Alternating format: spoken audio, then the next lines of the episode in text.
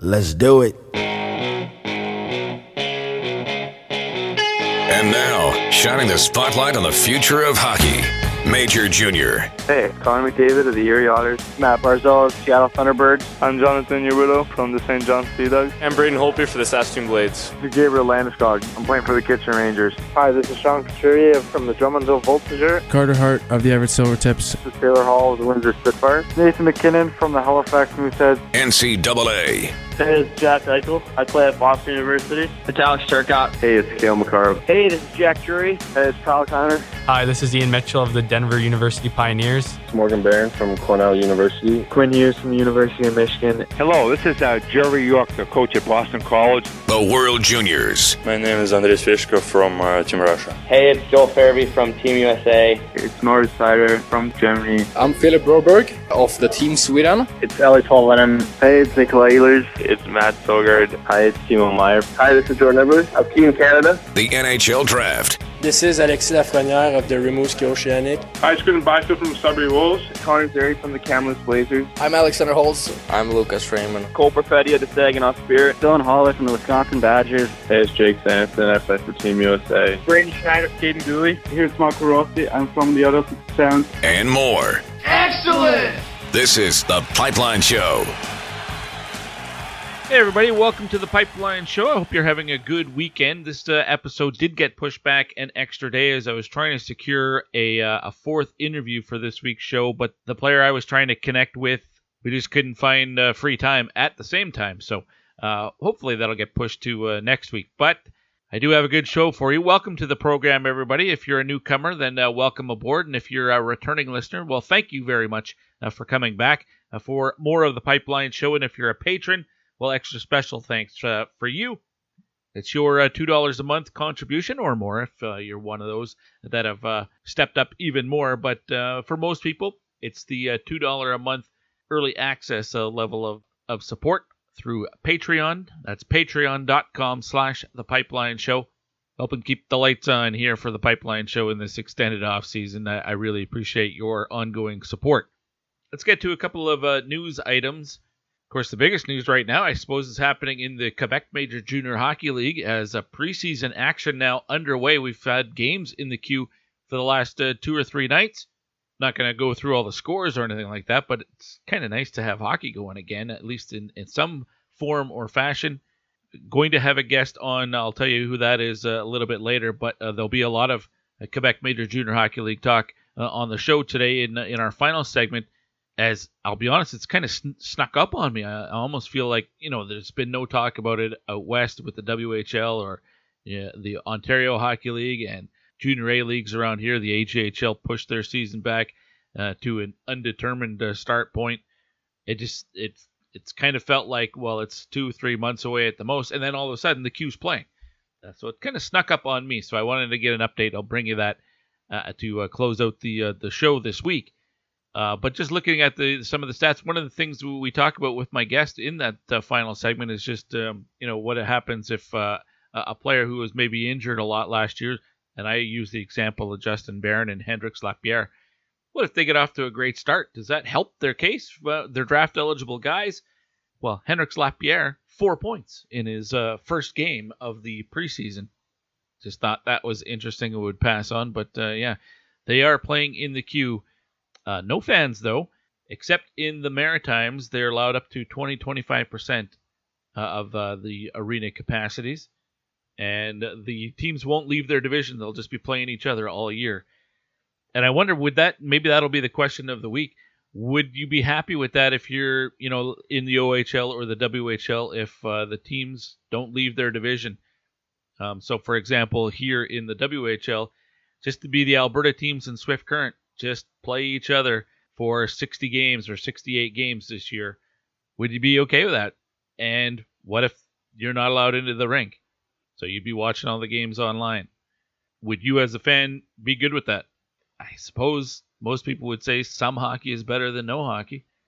The U.S. division only comes to the Eastern Conference, uh, half of the Eastern Conference one year and the other half the other year.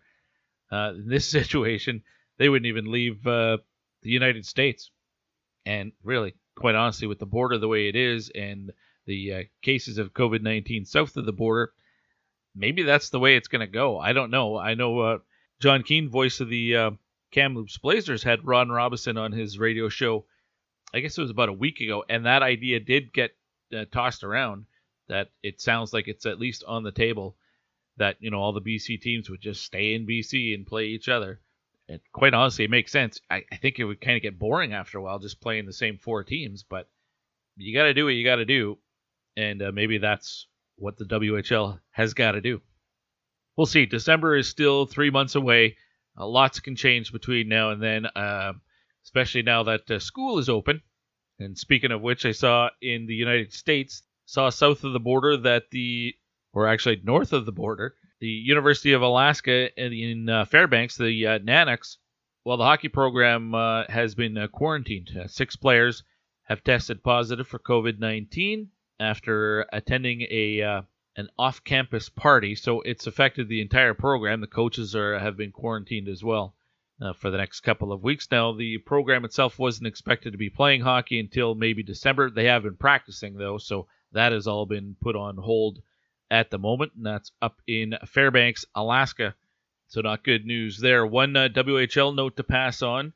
Uh, Manny Viveiros has uh, turned pro once again. I, I, I think everybody knows he well he was in Spokane this past season, but after being fired by the Edmonton Oilers, I think everybody knows he was looking to get another pro job. He wasn't considering coming back to the WHL, but nothing came his way, so he ended up in Spokane. Did a great job with the Chiefs and has uh, now been hired by uh, Kelly McCrimmon and the Vegas Golden Knights to be the head coach of uh, their new AHL affiliate, the Henderson Silver Knights.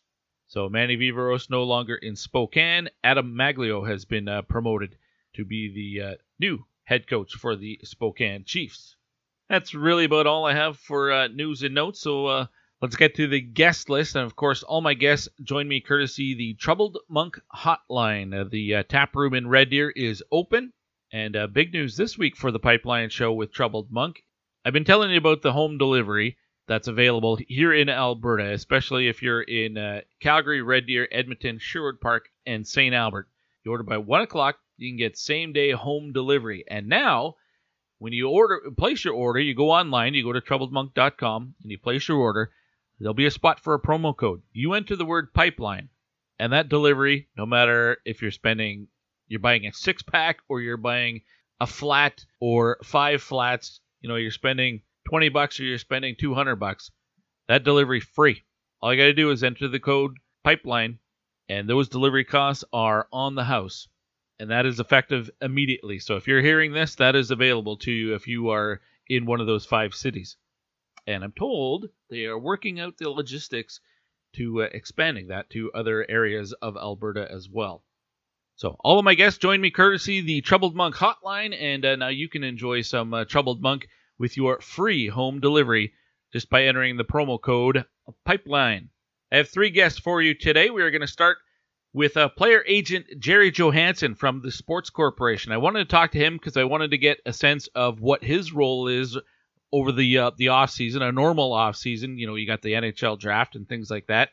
How different is it this year when we've you know, we got a six month off season so far. We do finally have a date for the draft, but you know, what's his role for the players? Does he have concern about how this long stoppage is going to impact um, player development for his guys, and just get a sense of what the, the lay of the land is like uh, for an agent these days. So Gerry Johansson's going to kick off the show. Then I'm going to uh, connect with uh, Rod Pedersen. He's the uh, host of the Rod Pedersen Show. He was a uh, voice of the Regina Pats for 15 years. He's basically the uh, sports king of uh, Regina. We'll get him on the show, talk to him. He had a rant earlier this week on his show about COVID 19 and his thoughts about uh, the need to get back to playing and the need to get back to normalcy. So we'll uh, so we'll talk to Rod and uh, find out more about that opinion and how it could trickle down to the Western Hockey League. So Rod Pedersen will be guest number two. And I mentioned we'll uh, close things out with a look at the Q. Mike Sanderson, who is uh, with McKeen's Hockey and has been a long-time broadcaster out in the Q, he's going to join me with uh, somewhat of a Quebec Major Junior Hockey League uh, preview, season preview for the Q. More just to get the host here uh, caught up on everything that's been happening out on the East Coast So, three terrific guests. It's going to be a good show. We'll kick it off next with Gerry Johansson from the Sports Corporation. This is the Pipeline Show with Guy Flaming. Now near side whites. Far side Krebs. Wrist shot. Scores! Peyton Krebs, a wrist shot from the far side and gets by Bailey Brkin. Hey, it's Peyton Krebs from the Kootenay Ice, and this is the Pipeline Show.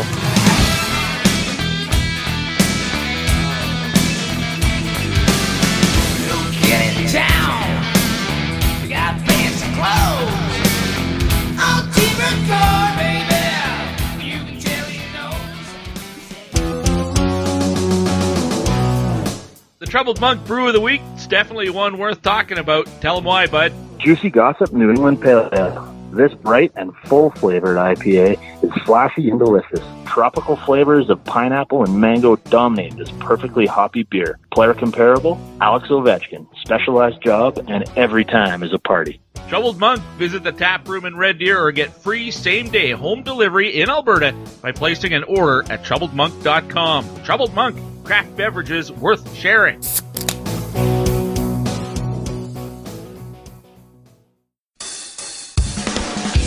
You're listening to The Pipeline Show with Guy Flaming. Oh, my. We're back on The Pipeline Show, and let's kick off this week's episode. You know, the last few weeks we've been uh, getting a bunch of scouts on to talk about the NHL draft now that we, we have an official uh, date for the draft, but and we've had a number of players on over the last, uh, well, eight, nine, ten months now. This off season just continues to drag on and on. Uh, but what does an agent do right now with uh, in respect to uh, how they go about their business when nothing is really happening? Everything's kind of in a holding pattern. Well, of course, unless you're out in uh, on the East Coast and the Quebec Major Junior Hockey League has begun their uh, their training camps. Uh, but I'm pleased to be joined once again by Gerry Johansson from the Sports Corporation. Gerry, welcome back to the show. How are you? I'm really good. Thanks for having me on. A pleasure to get a chance to uh, to chat again and catch up. And maybe you could, we'll just start with that and just how different is this uh, this September for you compared to you know a normal September in terms of junior and college hockey. I know you're focused a lot on the NHL and your your client list there, but from a, a junior and a draft perspective, this has got to be really weird. Yeah, it is. Like you couldn't it couldn't be more opposite of what a normal year is. Like uh, this is probably more it's sort of like early, I don't even know what to, how to compare it. There's really nothing going on. And, uh, you know, usually the, the May, June, July is the busiest time of year for us. Um, frankly, uh, because it's the, you know, all the, the, the young guys, the Western Hockey League draft is sort of, uh, up and running and there's all these regional camps. Um, then we get into, you know, the NHL draft and the, the NHL combine. Um, you know, we have, uh, salary arbitration and free agency most of our contracts are done during that period. So it's really the busiest time and, and all of that's been pushed back, well, frankly, to October.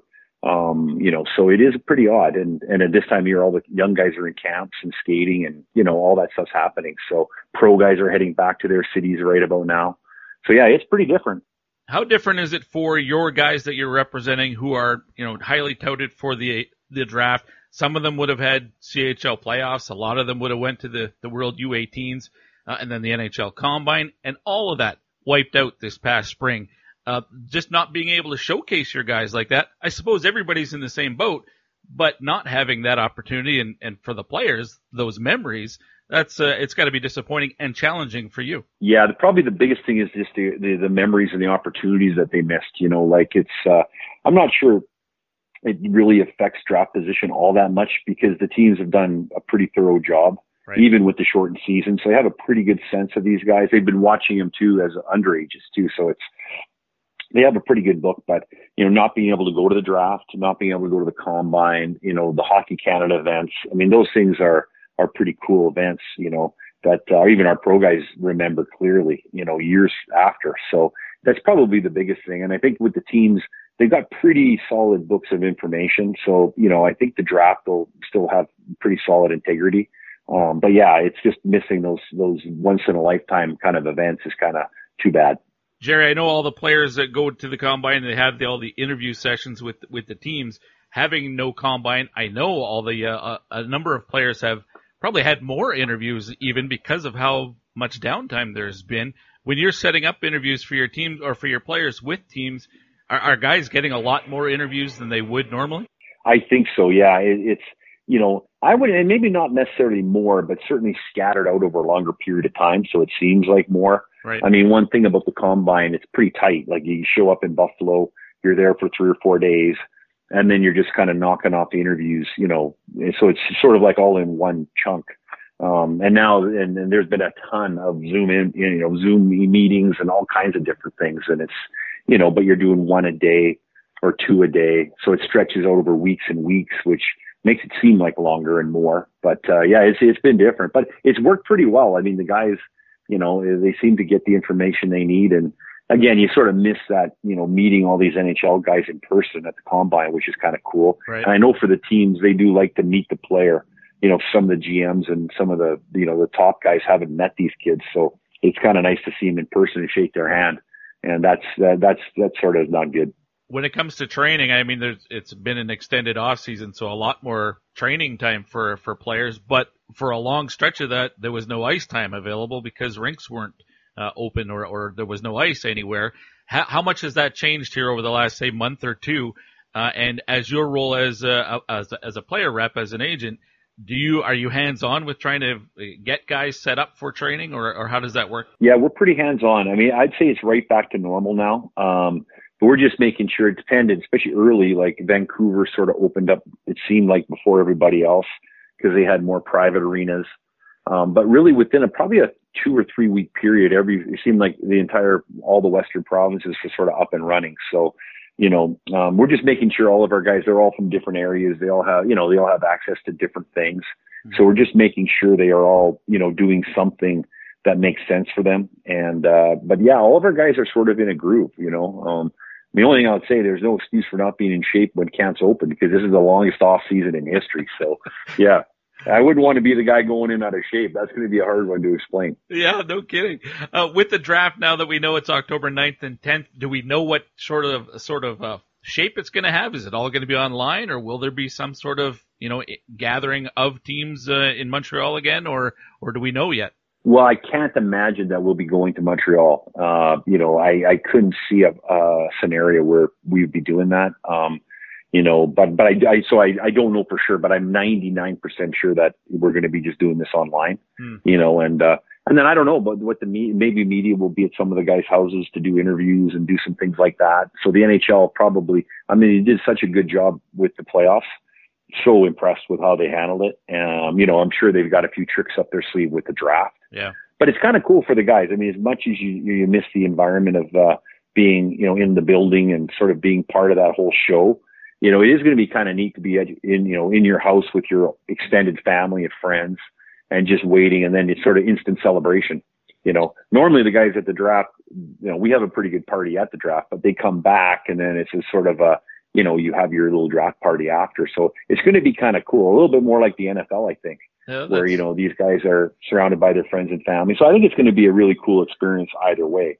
It's funny. I was talking to a player last week and you know, as disappointing as he is to not be able to, you know, go up on stage, pull the jersey on and all that stuff in front of the big crowd, 20, 30 years from now, they're going to be able to look back this class and, and say, I was part of that, you know, the, the COVID draft of 2020. And that'll be a unique experience that nobody, that very few, knock on wood, that nobody else gets. Yeah, 100%. A little less stress too. I got to be honest with you because, you know, what they do at the draft is you're sitting there, there's probably four or five cameras and they sort of have the cameras on the guys that are probably going to go. Right.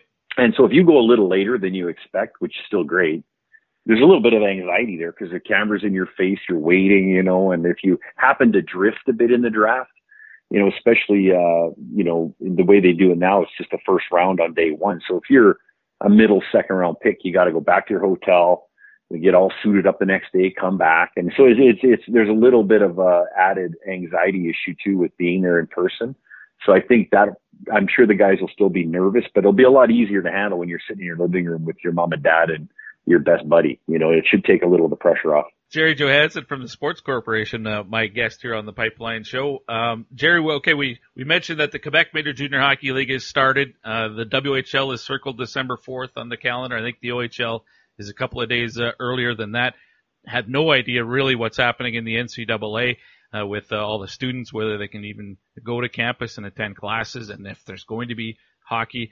Uh, so much uncertainty. What's your gut telling you right now? I, and when you're talking to parents, what's the feeling from them about what to expect this coming year? Does anybody really have a, a firm handle on what to expect? Yeah, I mean that's one of the things nobody really knows. I mean, it, it, so they're you know, and and I mean a lot of these young guys they've been on the same schedule since they were like seven years old. You know, mm-hmm. so hockey sort of runs generally for any age group pretty much along the same lines. So it's a bit of shock. Uh, we're just trying to get our guys to stay patient. Um, I'm I'm really optimistic that you know things are going to open. Like you know, so I look at like Finland, Sweden, Switzerland. You know, they are all pretty back to normal. And uh, you know, my good friend Hnat Domenichelli is a GM in Lugano, which is literally a half an hour outside of Milan, Italy, and they were the epicenter of the breakout of this thing early on. And uh, they're right back. It looks like really close to back to normal. Um, you know, and then the NHL obviously did a nice job. Uh, you know, Major League Baseball, other than a few hiccups early, seemed to be more or less progressing with the regular season. So, you know, the, the, you mentioned the Quebec League. You know, they're they're up and running. It looks like. So I think that it's just a matter of time for everybody to get comfortable with how they're going to do it. Um, but I mean, you can fly on an airplane and you can go into a Costco you know, there should be a way to get fans into a stadium to watch hockey. Uh, you know, I can't imagine there's not a way to do that. And, uh, you know, every week or two that goes by, it, it seems like three months go by in terms of we get a little more comfortable with this new reality we're all living in. So hmm. I'm pretty optimistic that this will all get going. Um, you know, I, the colleges are a little different because they've got a lot, it's more dynamic on some of those big campuses. So they got other things to, to consider, but, uh, I'm pretty optimistic we'll get going here. Rene Fasel from the IIHF has already said that there won't be fans at the uh, 2021 World Junior Championship uh, here in Edmonton and in uh, Red Deer, which obviously sucks for uh, for junior hockey fans. Um, but can you see, you know, the Quebec Major Junior Hockey League is going to start playing without fans. How long can they do that? Can the WHL do that? I mean, it's a pretty gate-driven league. Yeah, I mean that's going to be the call, right? I, I think you know, and I and I think I mean, it, I mean, I don't know this, but if I'm, it, it's fairly logical that it's some. I mean, you certainly to put one fan in there. So if you put one fan, maybe you can put you know 25% capacity hmm. and see how it goes, and then you know maybe you bump that up as as things progress. You know, so again, I mean, I've been on a few flights uh, the last month, and you know, you're sitting shoulder to shoulder with people and it's you know that seems to work. So I, I think there's a way to do it to get fans in the building, and but I applaud them for starting because I think once you start and you're operating, it's a lot easier then to get fans in the building, you know, as a secondary step, you know. So, but I think the league, the Western League's probably just giving themselves a little longer runway, which isn't a bad idea either you know, because again, there's nothing stopping these teams from playing later in the year, you know. So, right. you know, this year we might start late, but we're probably going to end late, which is isn't a bad thing either. So we're we're playing hockey in June, uh, you know, perhaps, and if you know if that's the case, you know, then it's really no problem. Well, one difference between the Q and the uh, WHL and the OHL, there's no American teams in the Q, so they don't have that border to have to uh, uh, cross. And of course, right now there's not a lot going uh, positively in the United States uh, with this virus, so um, they they might have a little bit more uh, leniency out east than uh, the WHL and the OHL can do with uh, several teams south of the border. Um, you were talking about the Europe, and I know there's been some CHL players from Europe who have decided to stay there and play Uh, back home. Could you see, is it an option for some North American players? Let's say if the WHL doesn't get going or it gets pushed back to February or, or something like that, could you see an avenue where some North American based players could go over and play overseas? Well, I mean, it depends on the player. Like, it's a little bit difficult. I mean, if you're a young pro guy signed to a pro contract, you know, you might get a, if you found a good spot in Europe, the, the NHL team might want him to be over there playing.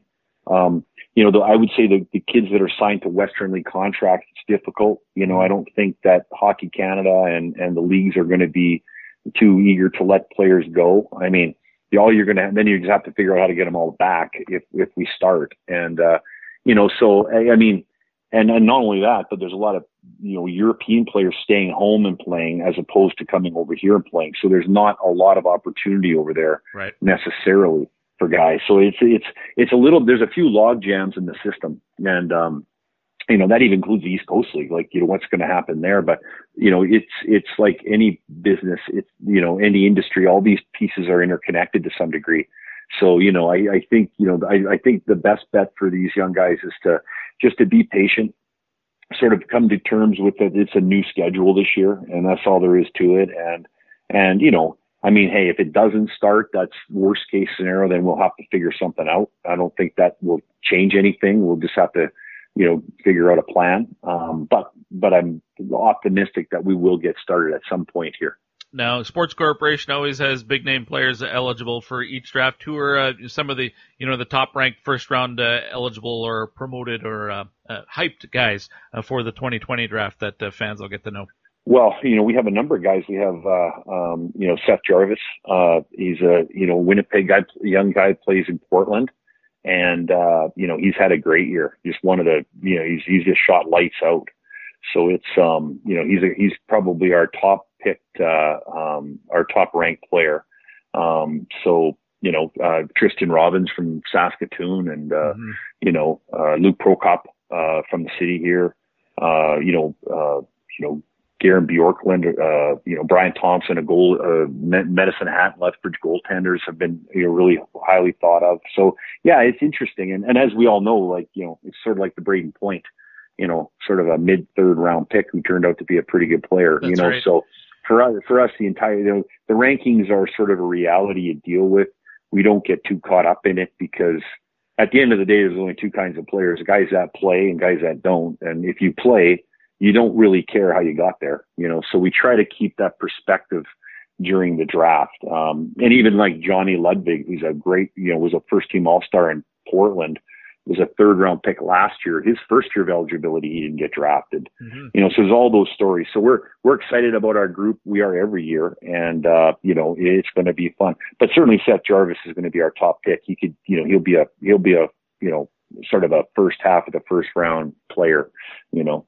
And I know for 2021, Sebastian Cossa with the Oil Kings is one of your guys, and I, am pretty sure Logan Stankoven uh, with Kamloops is, is another. When you're looking that far ahead, this big delay and how long it goes for, do you have concerns about what it means to development for young players? You know, I really don't. One thing about young guys, they're impressive. They're growing and getting stronger anyway. So they're not really, time is really only their friend, you know. I think as you get older, you know, if you're in your mid 30s, time isn't necessarily your friend when it comes to sports. But, uh, you know, but I think with these young kids, I mean, other than just they're they're they're all so competitive and they're and they want to play, so it's you know it's it's taxing on your emotionally on you to have these delays. But for guys like Logan and Sebastian, both awesome players, they're fine. They're just going to get stronger and bigger and faster and everything. So, you know, I don't worry about them at all. It just, it's just weathering the storm. That's really the hard part. And I think our old threes for next year are going to be fine. I think we're going to be right, pretty much back to normal, you know, uh, in a year from now. Gerry, what's next on your agenda? What do you got uh, up between now and the NHL draft? What do you do? Well, you know what we've been we've been you know sort of talking. Teams haven't been that active with contracts, although we've got some deals we're working on, and we've sort of consistently done that. And I mean, the biggest thing for us is really probably the lack of travel.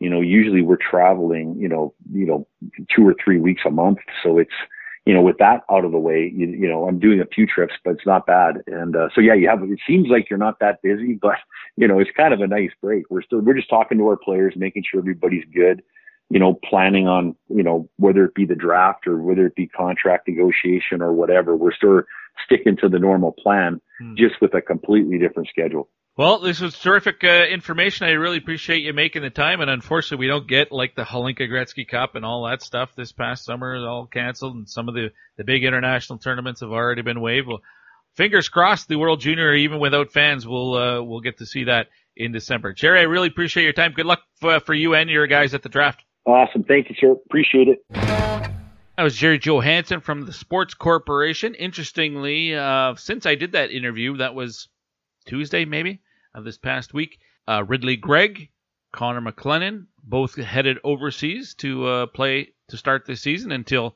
the WHL is up and running. So I'd asked him his thoughts if that would be a you know an option for a lot of players. He he didn't think it would be, and then immediately a couple of guys were off, and I, I don't think they were the only ones either. I think there are others, although some of them might have been, you know, 20 year olds or, you know, eligible to start in the American Hockey League this year and uh, would be playing pro anyway. Not the case though with McClennon and uh, Ridly Greig. Both of them are draft eligible players. Both you've heard here on the Pipeline Show. Thanks to Gerry for uh, coming on the show again, though, and uh, he joined me courtesy the Troubled Monk hotline. Free home delivery. Order by 1 o'clock at troubledmonk.com. Enter promo code PIPELINE, and uh, no matter if you're spending 20 bucks or 200 bucks, free delivery uh, just for entering a promo code PIPELINE.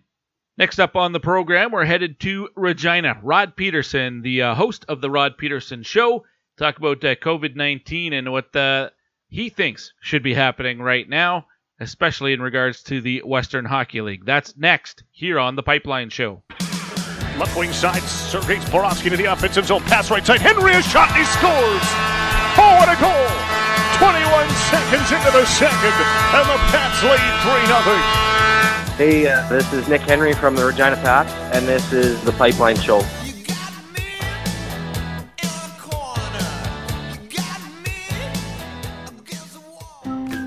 Hi, I'm Sarah from Arcan Trailer and RV. We know many lives have been altered and plans have changed, but something that hasn't changed is everyone's desire to make new memories with their families. Arcan wants to help you go camping this summer, and we'd like to make your payments for you. This isn't a deferral. We'll make your payments all summer long. Or if you currently have an RV but need a new one, trade it in and we'll make your payments too. It's on us. Visit arcanrv.com for details and start planning your best trip ever.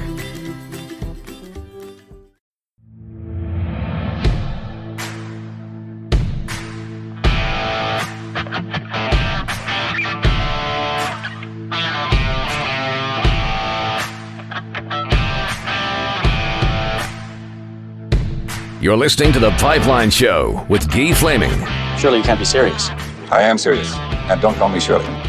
We are back on the Pipeline Show. Let's kick off another uh, CHL Insider segment. And uh, my guest today is a lo- was a longtime voice with the uh, Regina Pats, now the uh, host of the aptly named Rod Pedersen Show, which you can check out. Follow him on Twitter at Rod Pedersen.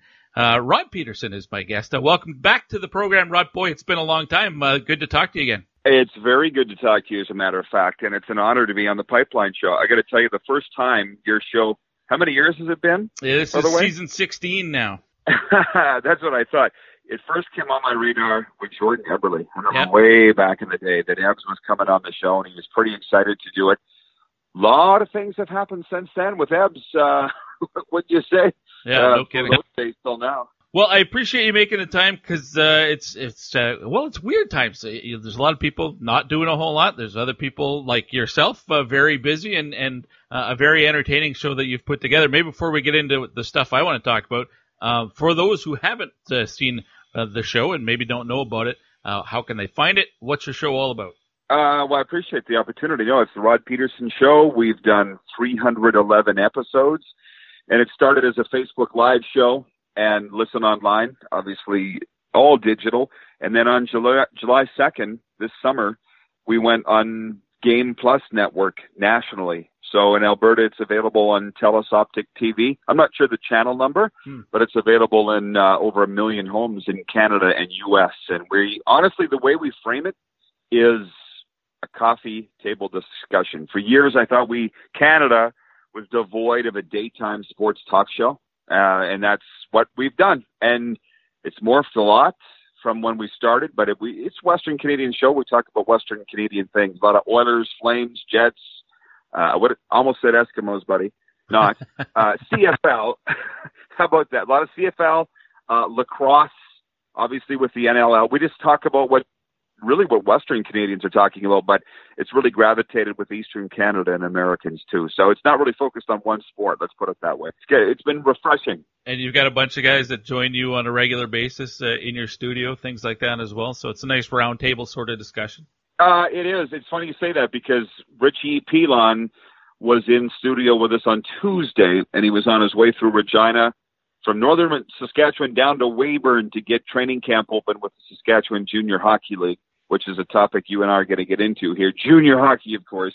Uh, but it was cool. He came in and we started talking junior A, and it spun off into unreal stories. Maybe you saw the clip of playing for John Tortorella with the Rangers, playing for uh, Glen Sather there, the tough, rough and tumble days of the NHL. Just storytelling and that kind of thing. It's just, it's, it's like I say, it's fun. Well, and uh, I guess uh, the hot topic for the last few months has been, well, the global pandemic and how that's impacted everything. You're really close to the CFL in Regina, and uh, we know what's happened with the Canadian Football League, and it's affected most other sports as well. Sure, the NHL is is uh, finishing off their 2020 season, but who knows what happens with the the the next uh, season when that's going to happen. But you're in Regina, the Pats expected, you know, a lot of uh, hoopla right now for the Pats. They got a a superstar player on the way, uh, but we don't know when there's going to be a season. What's maybe a, the temperature of the waters right now in uh, in your city uh, around the WHL, and when we might see a season?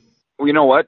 There's a lot of unrest, and you mentioned my rant today on my show regarding getting back to playing, and I'm I speaking simply as a fan now.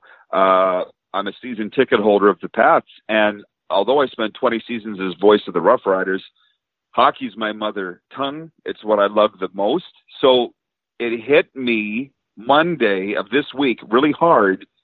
That's when the Pat Center squad game would have been. Mm-hmm. You know, I was the voice of the Pats for 15 years. And I kind of had my lip out on that, and we are talking about that, that on the air. And a lot of Regina fans called me and said, look, it's not just the inter squad we're missing. This was our chance to watch the Holy Child, Connor Bedard. like, obviously that was the term, by the way, not mine. It was his. So everybody's excited. There was a rush on season tickets when he was drafted first overall by the Pats, and it's just obviously died. And the Pats have been getting a little criticism for not really marketing Connor Bedard right now. And I thought, look, I I get where people are coming from, but what is there to market right now? We talked to Ron Robison several times on our show. December 4th is the start date. And we've heard from John Paddock and I've heard from Dave Struch. Everybody's eager, including Connor Bedard. I mean, apparently, I think the quote from Paddock was, "This is killing him too." Or no, it wasn't that bad of a metaphor, but it was something that's eating him up too. That Connor Bedard can't lace him up for the Pats too. So it's it's unrest is what it is here. And don't even get me started, obviously, on Rider fans having the season canceled. So it's a pretty depressing yeah. atmosphere sports wise here, I'm sure it's not a ton different than Edmonton, other than you guys do have the bubble there, but obviously you can't go to the games. So yeah, yeah that's where it's at. Well, and from a WHL perspective, I mean, everybody's hoping October, or December 4th is going to go off and, and that we'll get back to rinks and stuff. But boy, uh, I don't know about what the situation is like in Saskatchewan and, and certainly down in your neck of the woods in Regina, but things are, uh, you know, the cases of COVID-19 are on the rise here again in Alberta and with back to school. Heck, in a normal school year, the first month is terrible because all the kids get the, back together and start passing the cold and the flu around. Uh, I, I'm expecting a, a boost or a jump here in the COVID-19 numbers as well. And with the, the league talking about how important that they want to have 50% capacity in their arenas. And of course, the, the border crossing is going to be an issue because it's, as bad as it is in Alberta right now, it's uh, way worse uh, south of the border. Do you see an end? Is there a light in the end of, the, of this tunnel? No, there isn't. And actually, I'm, my breaking point this week that led to my rant was I was in the gym just the other day, and a buddy of mine that I haven't seen for a long time was telling me, I said, How's your grandson? Because his grandson was playing, I don't want to say the teams, he's playing junior A hockey in Saskatchewan. I've kind of been following the kid's career. And then he went out to Ontario, finished up his 20 year old season on Ontario last season, and then he committed to a U.S. college for this fall. Mm-hmm. And of course, they weren't playing, and the kid hung up his pads, was his grandpa's term, and he's gone in to be an EMT. And I, it just killed me. Maybe being a former goalie that I am, I'm, I'm like, this is wrong.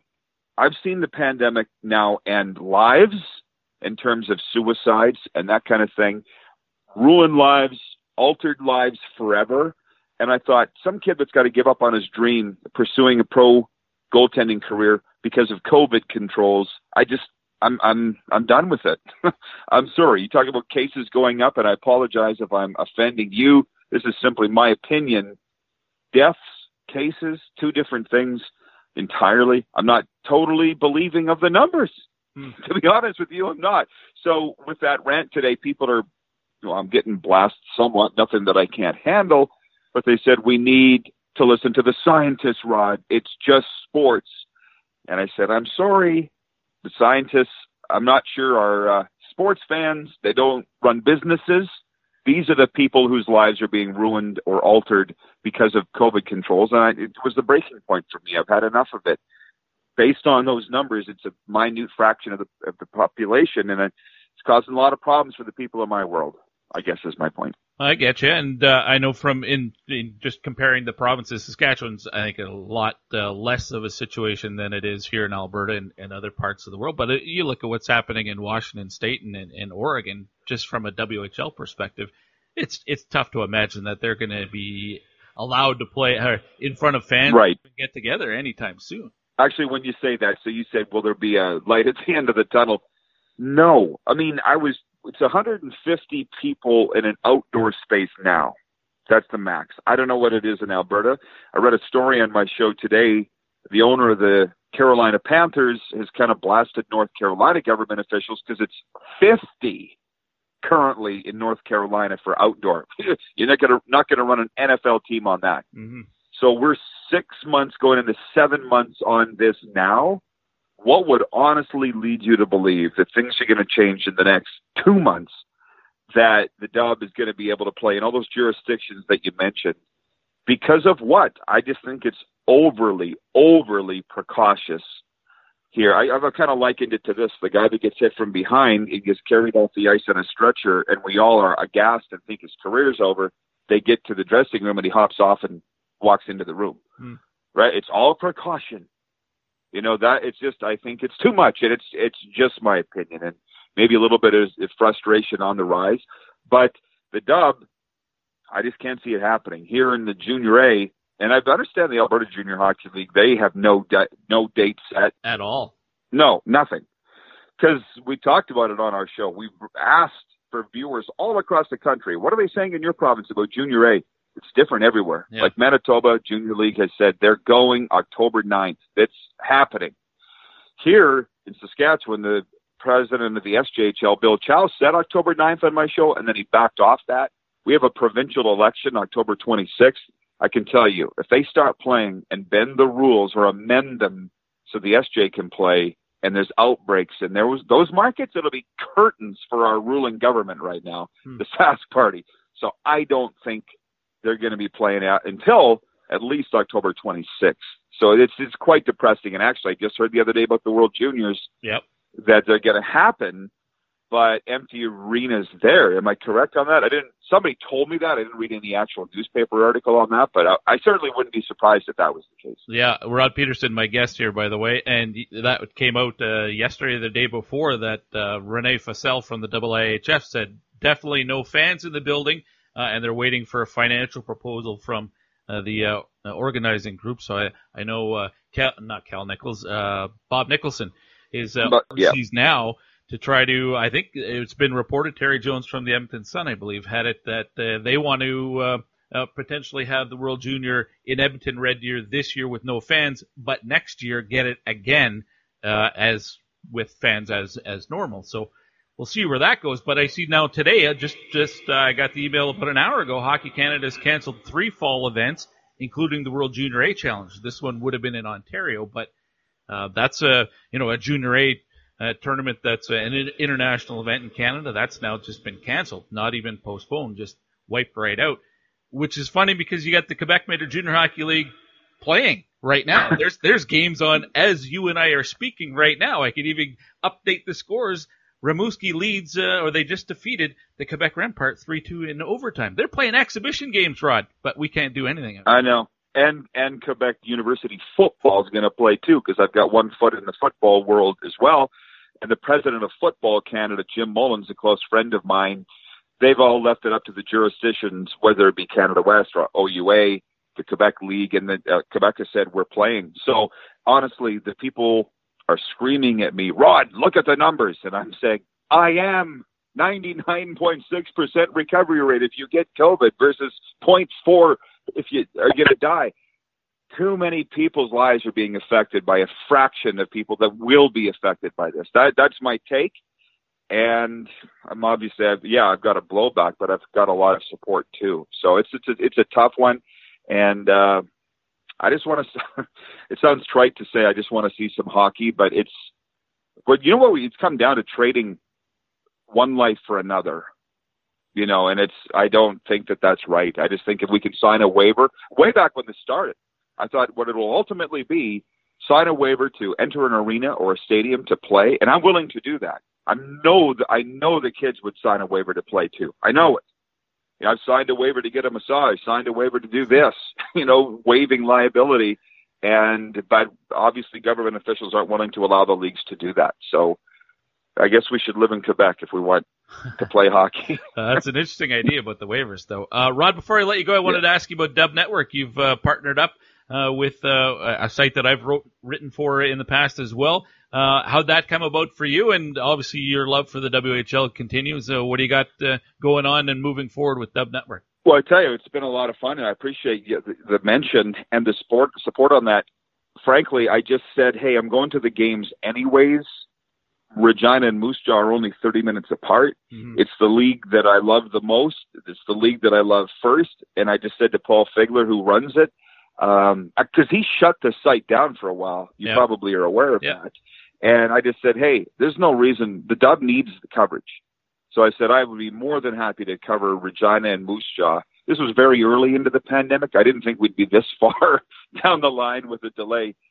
Uh, and Paul said, yeah, by all means do it and it's kind of flourished into you know I've been covering all league topics and just it's it's nice you know junior hockey guys to get on the phone with a James Patrick or a Dave Lowry or a Dave Struch or Mark O'Leary and Moose Jaw they're just good guys. Mm-hmm. You know, one thing we know about junior hockey, the coaches are always willing to do the interview, pro- promote the league, and that's not always the case in the pros. And what I love about junior hockey and always have is the unpredictability of it. Literally, no lead is safe, right? You can be up 5 1 going into the third period and lose 6 5 in a heartbeat yeah. in a playoff game. I just love the brand of hockey, and I love the people that are in the game. So, I mean, I've got the opportunity to go back and broadcast games in the dub. I may or may not, but writing is something I love to do been writing my blog for 14 years. I just love doing it. And Paul was more than willing to bring me on board. So it's been nice to be elbows deep again. And you know what? I'd like to make the odd road trip. I haven't seen the new arena in Medicine Hat. I haven't been to an Oil Kings game in Rogers Place. And it doesn't look like I will be for a while, but I can, you know, just get on the road and go cover these games and this league and have a reason to do it. And uh, it's it, I'm only doing it for fun, I guess is the point, and it has it has delivered on that front. Well, Rod, great to catch up with you, and hopefully the next time we chat, uh, maybe we are in a rink uh, watching a game. Uh, that would be terrific. Uh, thanks for doing this. Uh, stay safe. I appreciate it. You stay safe, and the next time we'll talk about Connor Bedard and what he means to the Pats and the WHL. I'd love to have that discussion. Awesome. Thanks for this, Rod. Okay, man. Stay safe. That's Rod Pedersen from the Rod Pedersen Show, also a contributor at dubnetwork.ca. Now I know he's taken a lot of flack for uh, his uh, his opinion, his perspective uh, that he put out. I had that conversation with him on I want to say Thursday, and he had tweeted um, out his rant, which you can find uh, follow him on Twitter. And a lot of people objected to what he had to say. He had a lot of support though as well. And although listen, I I, come from a different perspective because I have someone in my immediate family who would be considered high risk uh, should she contract COVID 19. Uh, and we live our life accordingly because of that. Uh, so we're very cautious in our household, and uh, my son isn't going to high school. He is uh, doing all his uh, high schooling at home. So we're taking the precautions. So I come from, so my opinion comes from that perspective, which would differ from Rod's, but I certainly respect his opinion. And the idea of the waiver is intriguing to me and I, I fight with this uh, for my for myself. If the WHL is up and running in December, am I going to games as media or as a broadcaster? Uh, I don't know because that would be on some level a risk that I don't need to take considering my family. But I think we're at the point now where it is uh, constructive to hear a variety of opinions and have a civil discussion. That's what I appreciate about Rod coming on and expressing his opinion you should check out his show if you haven't seen it. It's great stuff, especially if you. He, I mean, he talks a v- wide variety of sports. There has been WHL, lots of CFL stuff, and lots of NHL stuff too. Uh, great show and a great co-host that he has in studio with him. Uh, check that out and uh, read his stuff at dubnetwork.ca as well. Up next, joining me on the Troubled Monk hotline, we're going to head out to the East Coast. Mike Sanderson, who is uh, with McKeen's Hockey and has been a longtime broadcaster out there, he's next to uh, tee up the coming season in the Quebec Major Junior Hockey League. Preseason already underway. Let's get up to speed next here on the Pipeline Show. Now off the bench because Pelletier, he's going to burst to speed. Pelletier, he scores!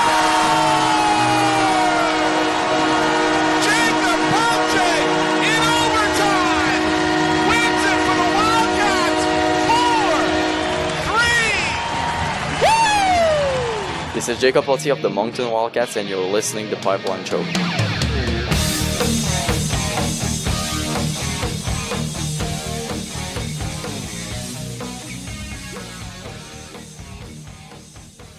Passion, talent, development. NCAA hockey offers all that, and its players graduate at a 90% rate. Johnny Gaudreau. Backhand score! Wow, what a goal! Joe Pavelski. And Shane Gostisbehere were stars on campus before the NHL stage. Whether you are a fan or a player, nothing compares to college hockey. Visit collegehockeyinc.com and follow at college hockey. Champions of the college hockey world!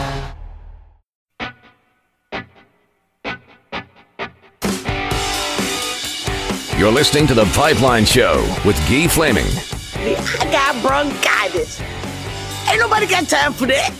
We are back on the Pipeline Show, and uh, I know there's not a lot of hockey being played in uh, most leagues in North America, but holy cow, the Quebec Major Junior Hockey League is not just uh, getting ready to play, but they've already started preseason action as I'm speaking with you right now.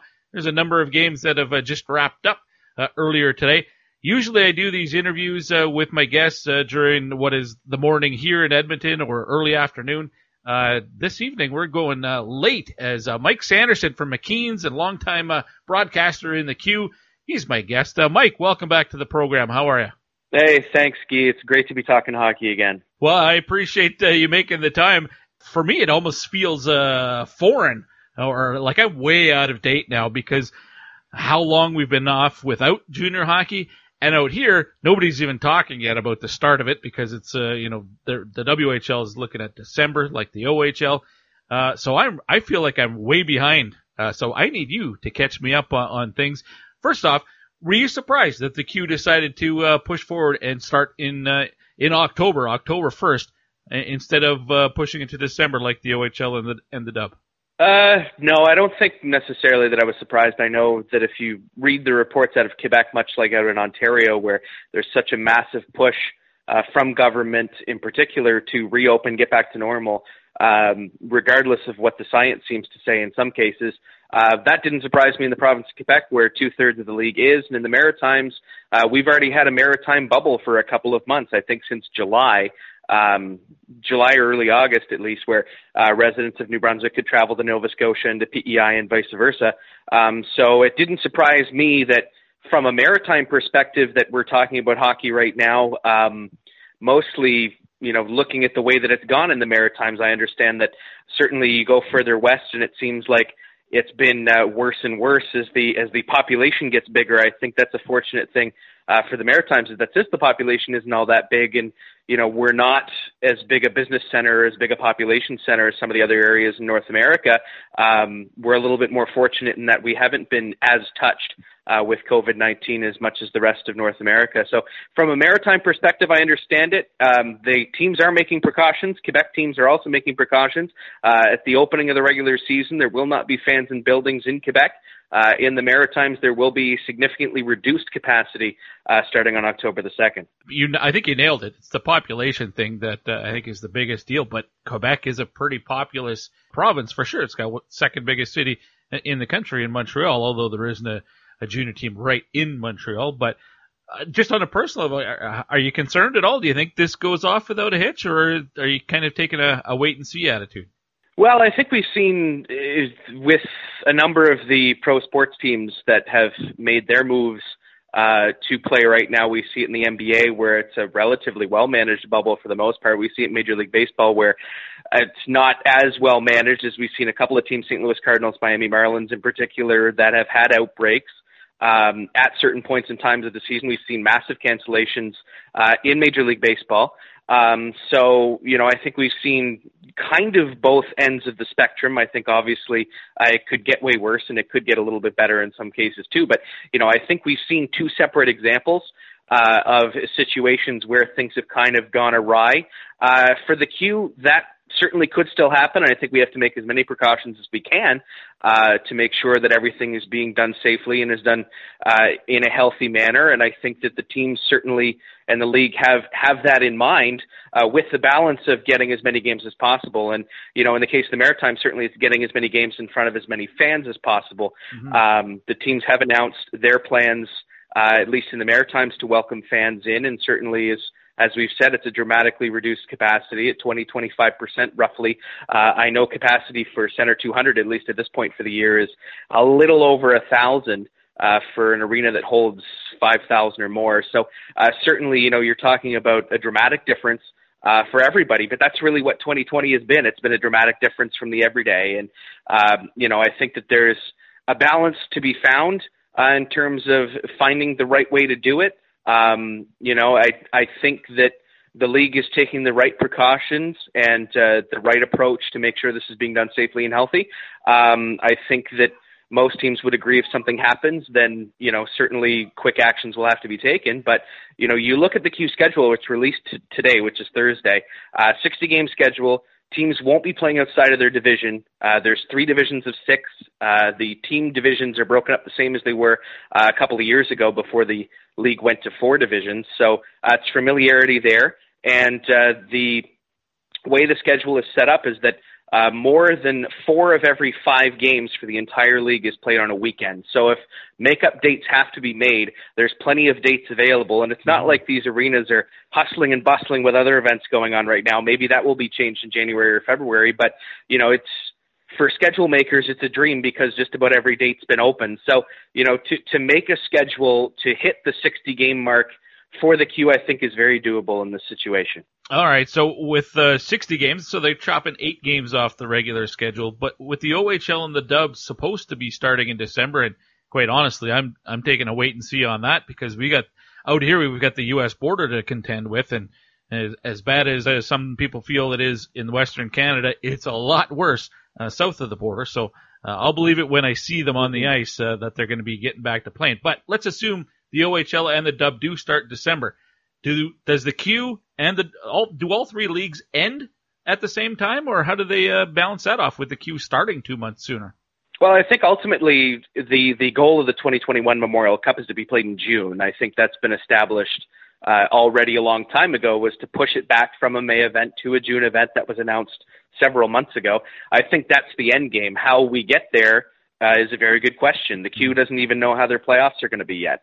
Uh, they've said they'll announce the playoff format at a later time, likely around December. So, um, you know, I think they're looking to the O and the Dub to see how to structure their own playoff format based on what the regular season schedule will be for the other two leagues or what happens there, right? So uh, everything is touch and go, and that's something that as sports fans we're so not used to. It's you know the the NHL schedule is 82 games, and the you know the WHL the OHL Q schedule is somewhere between you know 68 and 72. It's been for the last you know 20 odd years. It's mm-hmm. been the same schedule, and then the playoffs start mid March and the Memorial Cup in May. Well, we're so used to that that everything's turned on its head now.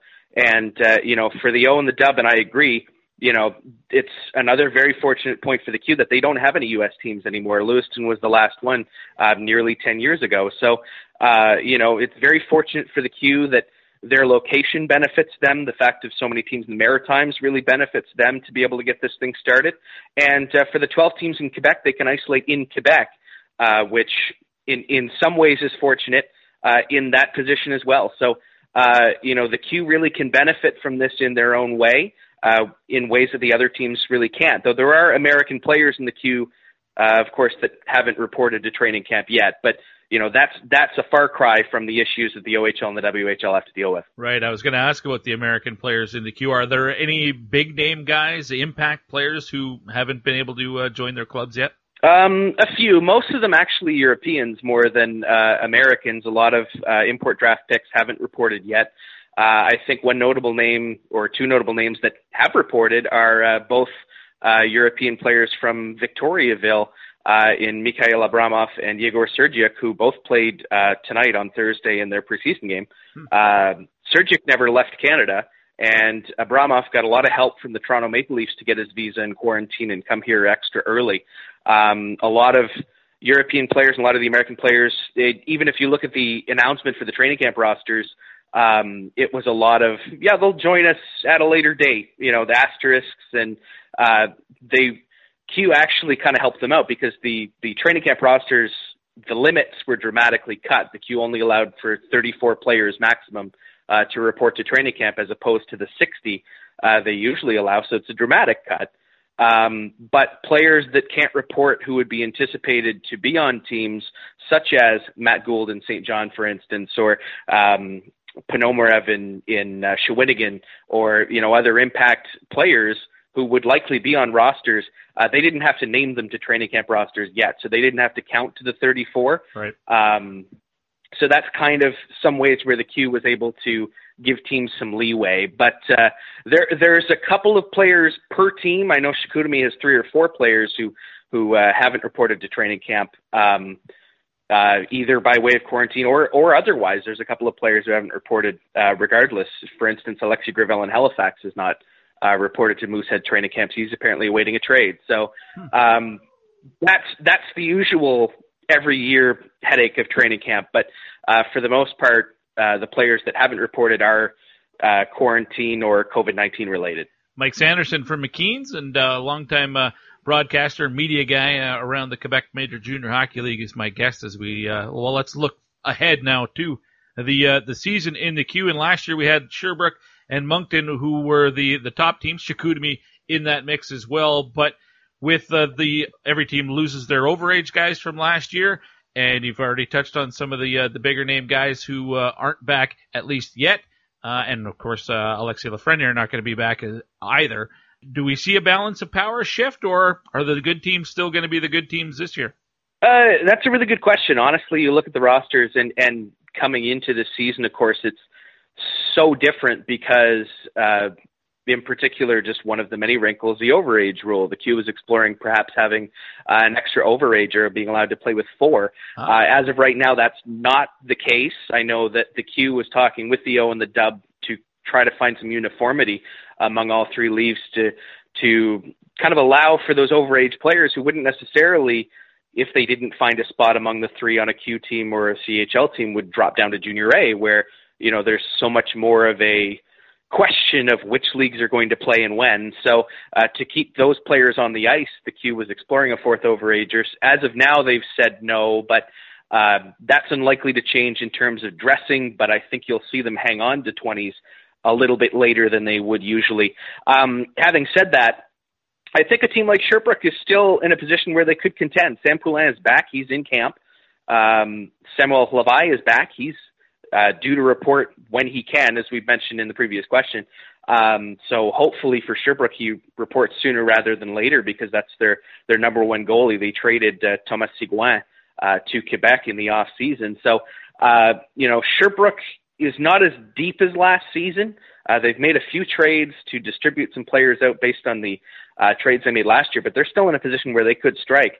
The Q doesn't have that top pure contender this year. Hmm. Uh, next season, there's a couple teams that could be uh, heading into 2022, but uh, this year there's some teams that are young and really strong, but the fact that they're young doesn't necessarily help them. You look at St. John, you look at uh, Shawinigan or Quebec. I think those three teams next season uh, might be your pinnacle teams. But as of this year, you you add those three to the mix because a young team that gets hot in this position certainly could uh, strike up high in the league. You look at a team like Charlottetown, which acquired Colton Ellis from Rimouski, uh, to add to a veteran blue line. I think they're in a position where even if they win every game one nothing, they could still win more than they lose. Um, a team like Cape Breton or Chicoutimi, if they decide not to sell, uh, are in positions where they could jump up and strike at the top half uh, of the league. I think the only certainty uh, that you can find at the terms of the way teams line up is a team like Moncton. Moncton lost a lot. They do get Gabriel Fortier back, who's in camp, but Um, they lost a lot in trades. They lose Zach L'Heureux and uh, Elliot Desnoyers to Halifax. Uh, Jordan Spence is pending a, a trade, though he'll be there until mid-season. Jakob Pelletier was traded. Um, you know, that's I think you can kind of set your watch to the fact that Moncton's going to have a tougher year this year than they did last year. Hard, hard to be any better than they were last year, but uh, certainly I think that's a team that's going to see a free fall. And y- you look at a team like Rimouski, no, no Lafreniere, they returned some pretty good vets. Uh, but the ball's in their court as to whether they decide to sell off the rest of their team or go for it. And that's true for a few teams coming into this year. I missed the Pelletier trade. Where did he go? Uh, he went to Val d'Or, and uh, that's going to make them pretty good and competitive in that western uh, in that western division uh, with uh, the Blainville Boisbriand Armada and the aforementioned Phoenix. Hmm. A guy like Pelletier, I was just thinking of potentially guys who would be, you know, 19 or 20 years old. In a normal year, they'd be going to NHL camps, and who knows, there might be a surprise guy not come back. Pelletier maybe could have been one of those guys, but uh, are there a few other names too that you can think of that uh, will be in the Q this year because we don't know what's happening with the NHL? Yeah, certainly. You look at uh, just to start that off, the NHL draft is next month. Right. You know, October 9th and the 10th, and this is the first time ever where the Q will be playing while the NHL draft is on. And I know we've mentioned already Alexis Lafreniere is not going to come back; he's going to train by himself. But you look at someone like Dawson Mercer, uh, who's up in a relatively high position, likely to be taken in the first round. I think everyone would be surprised if he wasn't. Mm-hmm. Um, he's in camp right now uh, with Chicoutimi, for instance. So, you know, you look at players that are likely to go in the first round. What happens to them? What happens to them on draft night? You know, do they play? Do teams hold them out? Like what?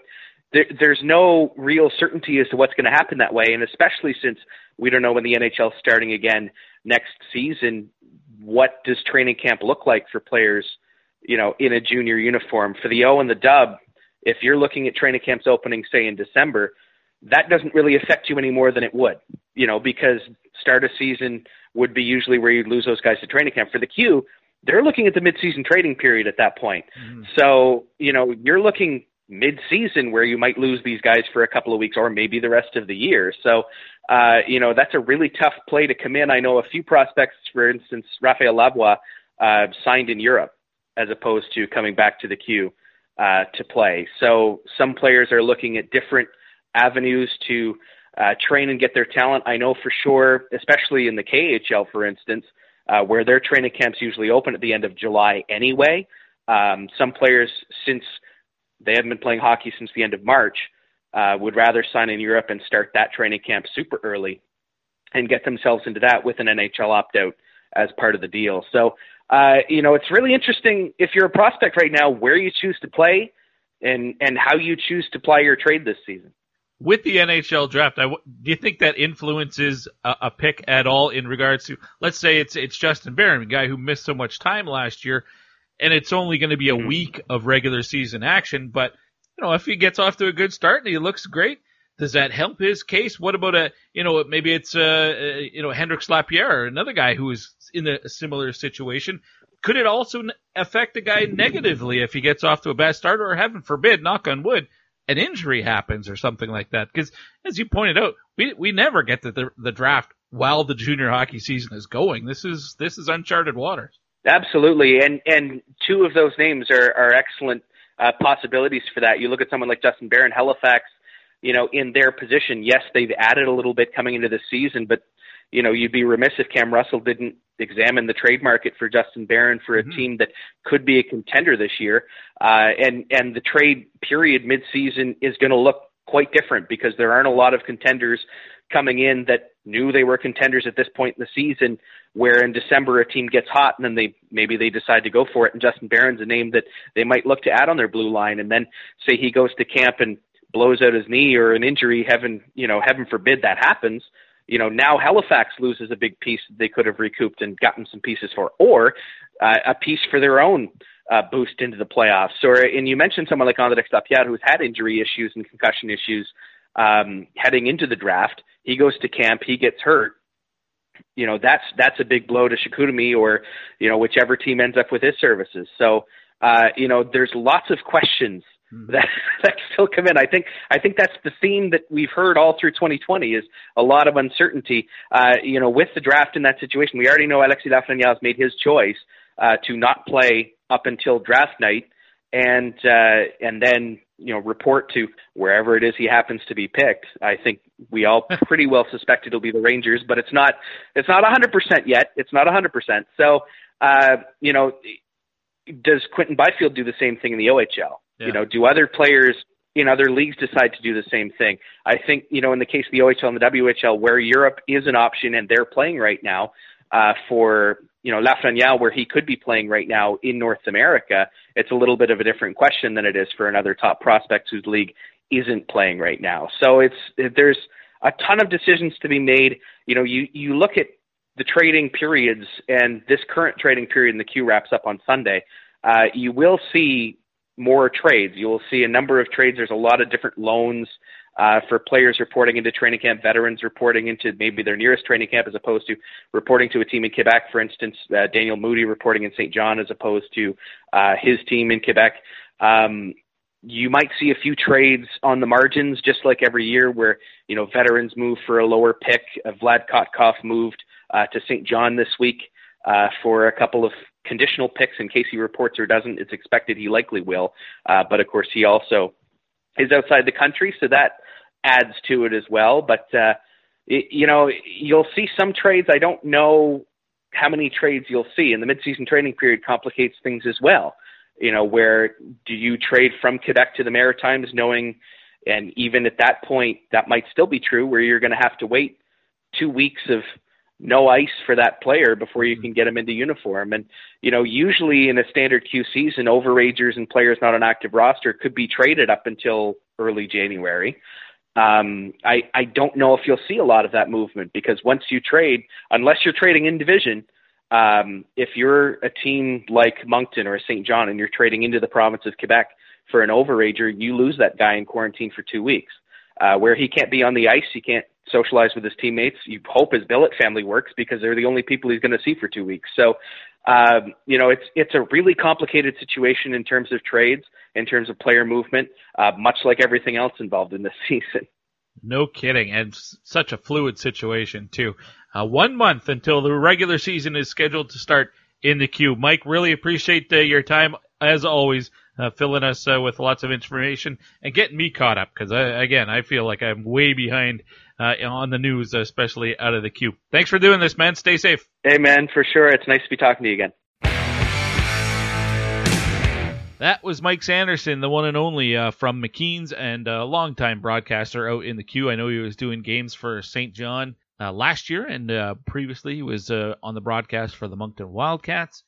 Speaking of which, I hadn't heard that uh, about the trade involving uh, Jakob Pelletier. That's a big deal for Val-d'Or so much to get caught up on uh, with with happening in the Q, and uh, great that uh, Mike was able to provide a lot of that update for sure. Hopefully everything goes off uh, successfully, and the Q can start in early October with regular season games as they plan on. Certainly don't wish any uh, anybody to have a setback. That would be great, and st- kind of wondering what the entire Canadian Hockey League is doing with the uh, online broadcast because they were supposed to amalgamate all of that this year. Haven't heard anything in that regard yet either. Uh, but if games are going to be on in the Q here in a month, I wonder if we start seeing uh, some details about that uh, online package, not just for the Q, but for the entire Canadian Hockey League. That's going to wrap up this week's episode. Thanks to uh, Mike, and before that, Rod Pedersen, and before that, Gerry Johansson. Uh, all three of my guests joined me courtesy the Troubled Monk Hotline. I mentioned it before. Uh, officially now, uh, effective immediately. If you're in Alberta and you live in either Calgary, Edmonton, Red Deer, St. Albert, or Sherwood Park, you can get your uh, same day home delivery absolutely for free. Order by 1 p.m. at troubledmonk.com.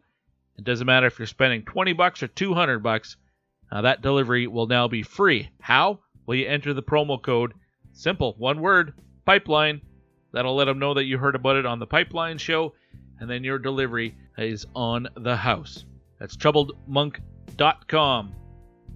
Next week on the show, hopefully I'll get the player, at least the, the one player that I was trying to uh, connect with this week that uh, we just couldn't find a, a, time that worked for everybody. Uh, I hope to have him on the show next week.